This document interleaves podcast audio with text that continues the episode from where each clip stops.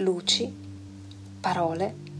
corpo, o meglio corpo in movimento. È questa l'opera di Marinella Senatore, in brevissima sintesi, nata nel 1977 a Cava dei Tirreni, in provincia di Salerno, definisce le sue esperienze di arte partecipativa come contenitori fluidi, movimenti energetici che sempre hanno origine nel disegno, oltre che nell'interazione tra le persone in una pioggia di LED come nelle feste del folklore popolare. A volte le sue parole compaiono per accrescere la consapevolezza nella relazione con l'altro. E poi c'è il corpo, al centro, sempre, di ogni sua opera, unità di misura per qualsiasi riflessione sul senso di comunità, dentro e fuori dall'opera.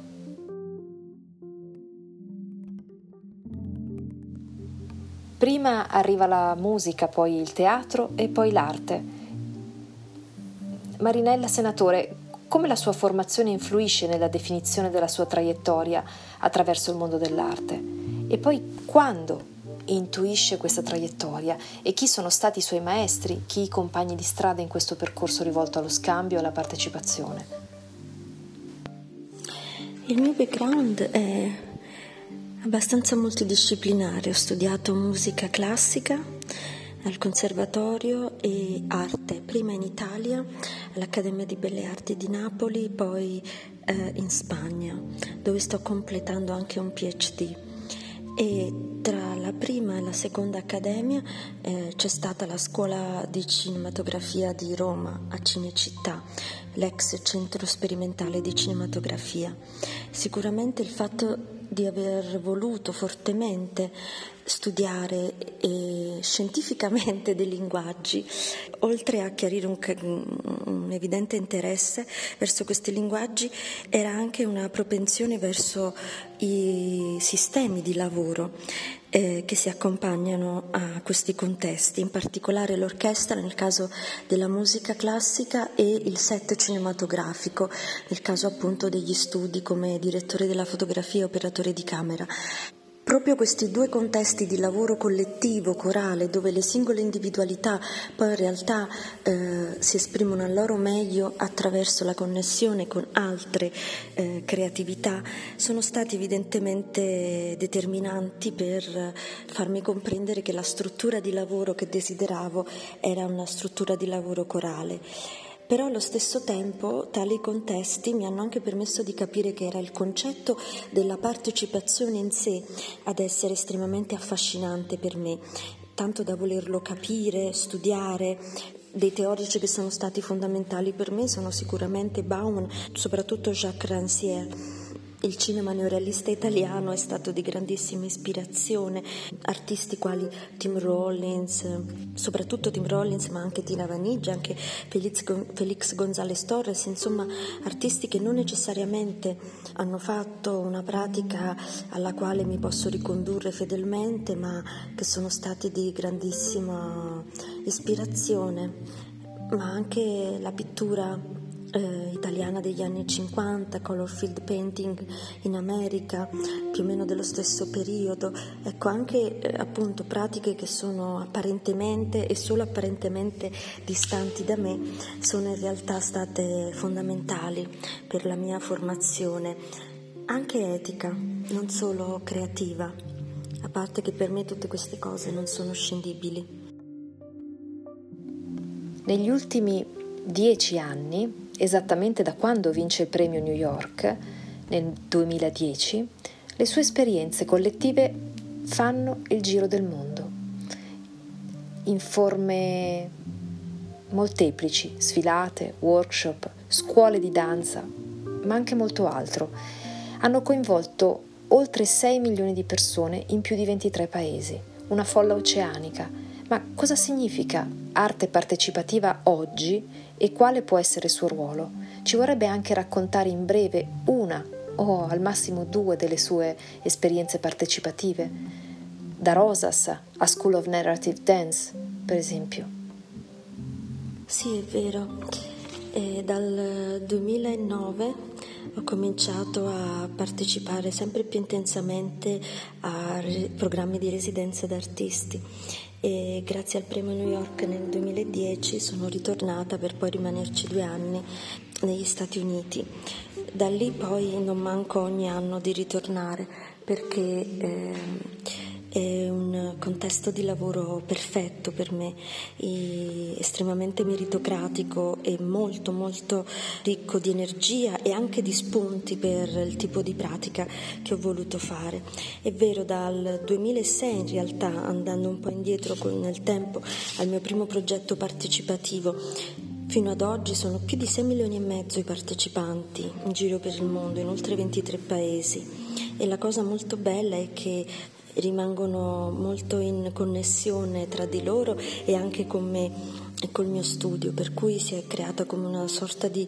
eh, piccola serie di cellule, ecco, di nuclei in diversi posti del mondo. Anche i miei stessi collaboratori più vicini sono ex partecipanti in realtà di, o partecipanti direttamente di, di, vari progetti. Sicuramente la, con la School of Narrative Dance che ho fondato nel 2012 comincio a dare una struttura più chiara a tutti questi progetti e iniziative in giro per il mondo. Già vivevo da molti anni all'estero e facevo, conducevo una vita piuttosto nomade, mi spostavo a seconda dei eh, luoghi e delle comunità con le quali mi trovavo poi a lavorare per il resto dell'anno, quindi ho avuto non solo la possibilità di viaggiare ma anche di imparare sul campo. Chi davvero mi ha insegnato l'arte partecipativa o comunque una serie di modalità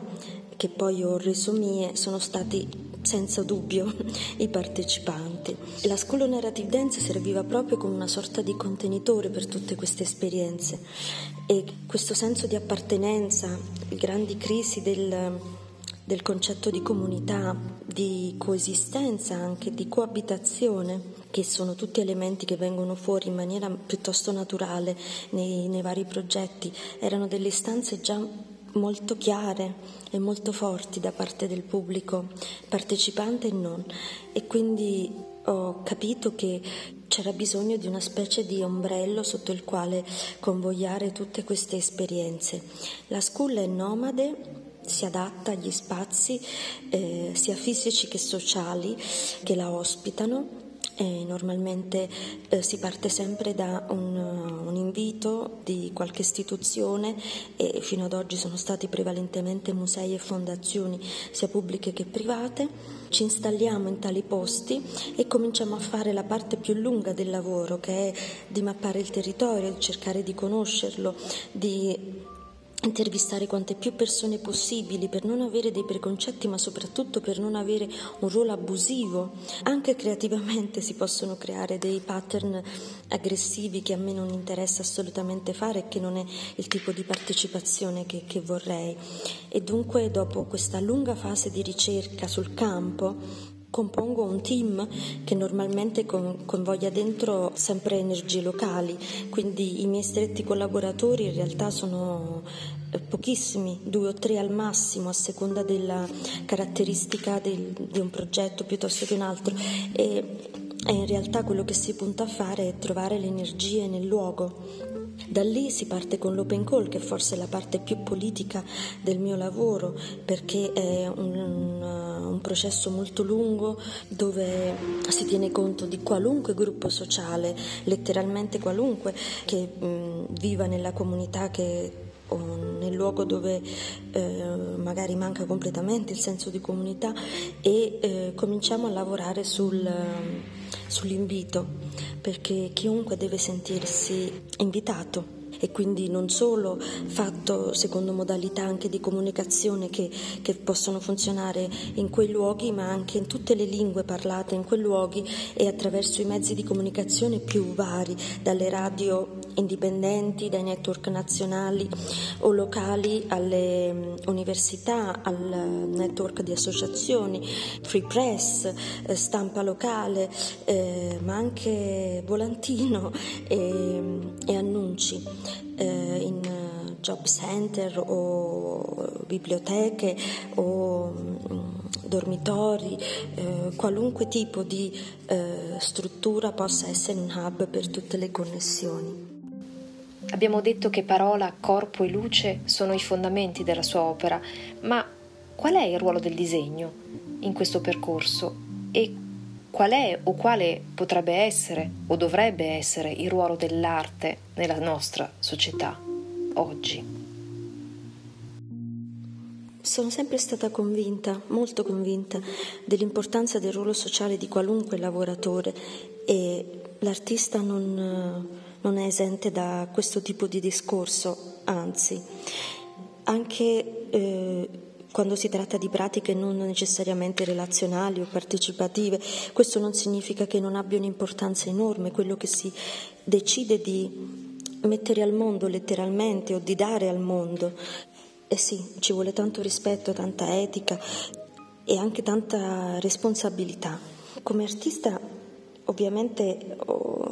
si conosce molto il mio lavoro come attivista, però in realtà io ho sempre lavorato con i linguaggi propri dell'arte, per cui il disegno, primo fra tutti, è senza dubbio la base di ogni mio pensiero, il mio modo anche di relazionarmi e di leggere il mondo. E questo si converte anche in una produzione praticamente giornaliera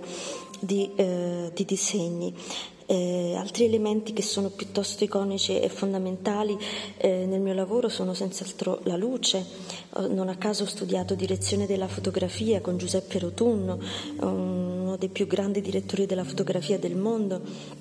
con cui ho avuto l'onore di, di, studiare quando ero al Centro Sperimentale di Cinematografia di Roma. E ho voluto fortemente lavorare su quello, non sulla regia o il montaggio o altre cose che poi professionalmente avrei anche fatto, ma in realtà era proprio l'illuminazione, le possibilità narrative, dialogiche e sicuramente di connessioni potenziali che un bellissimo modo di scrivere e di comunicare come con la, la luce mi potevano dare. E infatti una delle cose che mi scambio con i partecipanti.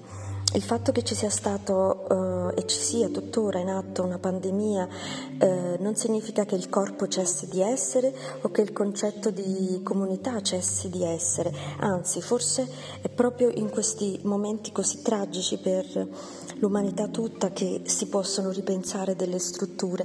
e siccome appunto la partecipazione è per me necessariamente un concetto, eh, prima che una modalità e struttura di lavoro, è stata un'occasione enorme di poter ripensare anche di poter eh, richiamare l'attenzione su temi del genere. Adesso si parla tanto di comunità, ma eh, crearle o eh, eh, istigarne in un certo senso la formazione non è cosa assolutamente semplice, soprattutto se si pensa che eh, le comunità poi più durature e più significative sono quelle che spontaneamente nascono dalle persone, non per imposizione né di razza, di genere o di credi politici o quant'altro. Ed è quello che succede nell'esperienza creativa. Si prova a trasformare delle strutture sociali e a pensare come può essere eh, una, una concezione diversa di tali concetti.